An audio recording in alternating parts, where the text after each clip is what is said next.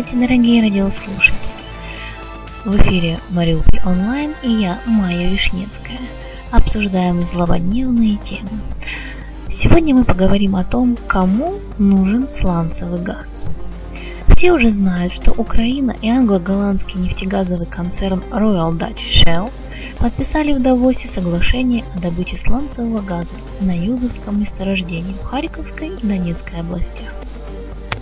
Следует сказать, что так широко разрекламированная встреча в Давосе – это не более чем планерка, куда представители мирового правительства вызывают лидеров стран и озвучивают ранее принятые решения.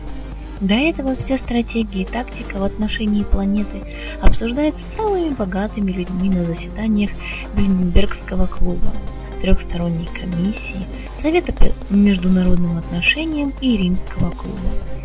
После этого принятые решения и задачи озвучивают в Давосе, вызванным туда руководителем государства.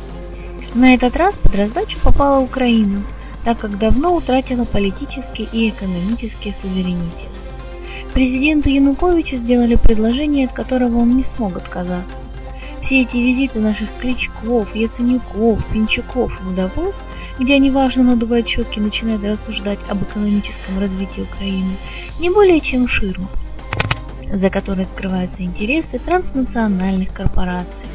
А наши политики и бизнесмены всего лишь куклы, которых дергают за ниточки и заставляют говорить заранее приготовленные фразы. Проблема добычи сланцевого газа многослойна, и здесь интересы транснациональной элиты сошлись с интересами нашего олигархата и временной оккупационной администрации, управляющей Украиной. На поверхности лежат разговоры об энергетической независимости Украины, диверсификации газовых потоков и удешевлении газа. При этом многочисленные эксперты, которые сейчас вовсю рассказывают о полезности и безопасности добычи сланцевого газа, даже не упоминают о его дороговизне по сравнению с обычным, который мы получаем из России, или даже с Жижиным, терминал для которого безуспешно пытается построить Украина, и даже заключила ради этого сделку с лыжным инструктором. Не говорят они и о его низкой теплопроводной способности. А все прогнозы об опасности этих разработок сводятся к тому, что, дескать, посмотрите, в США его добывают и все живы-здоровы. Э, следует сказать, что в Штатах его добывают в малонаселенных районах. К тому же, страна, печатающая доллары для всего мира и обменивающая на эти фантики богатства остальных государств, может позволить себе любые дорогостоящие проекты. Вторым слоем сланцевой проблемы является то, что никем не афишируется – оптимизация населения страны. Э, дело в том, что все ресурсы, оставшиеся нам от СССР, уже подошли к концу. Изношенность производственных фондов составляет 70-80%. Изношенность системы жилищно-коммунального хозяйства 80-85%. Все вокруг рушится, и на Украине может настать локальный конец света в любой момент. Заводы закрываются, растет число безработных. Число пенсионеров уже равно числу работающих. Все это население хочет кушать, нуждается в жилье, тепле и медицинской помощи. Для этого нужны деньги в бюджете, а он все больше пустеет. Золотого запаса хватает только на три месяца закупки импорта. Финансы выводятся олигархами в офшорные зоны и оседают в иностранных банках. Чтобы избежать социального взрыва, наше правительство нуждается в предоставлении хотя бы временной работы части населения на востоке Украины а впоследствии в зачистке этой территории от бесполезных с их точки зрения едоков. Именно эту задачу позволит решить добыча сланцевого газа. Компания Shell за бесценок наймет безработных шахтеров и рабочих, которых в этом регионе скопилось великое множество, а они своими руками будут рыть себе могилу. Последствия добычи сланцевого газа могут быть катастрофическими.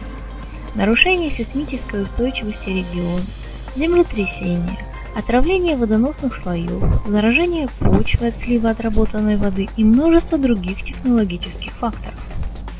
И, наконец, третий слой проекта добычи сланцевого газа – это интересы транснациональных корпораций и мирового правительства.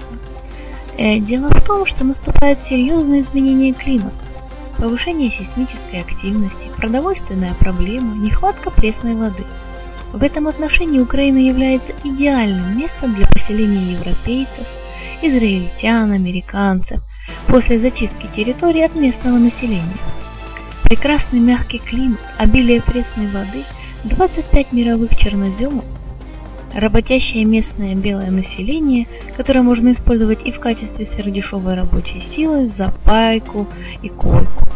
Именно поэтому нас усиленно травят алкоголем, наркотиками, вакцинами от гриппа, ГМО-продуктами и лишают медицинской помощи.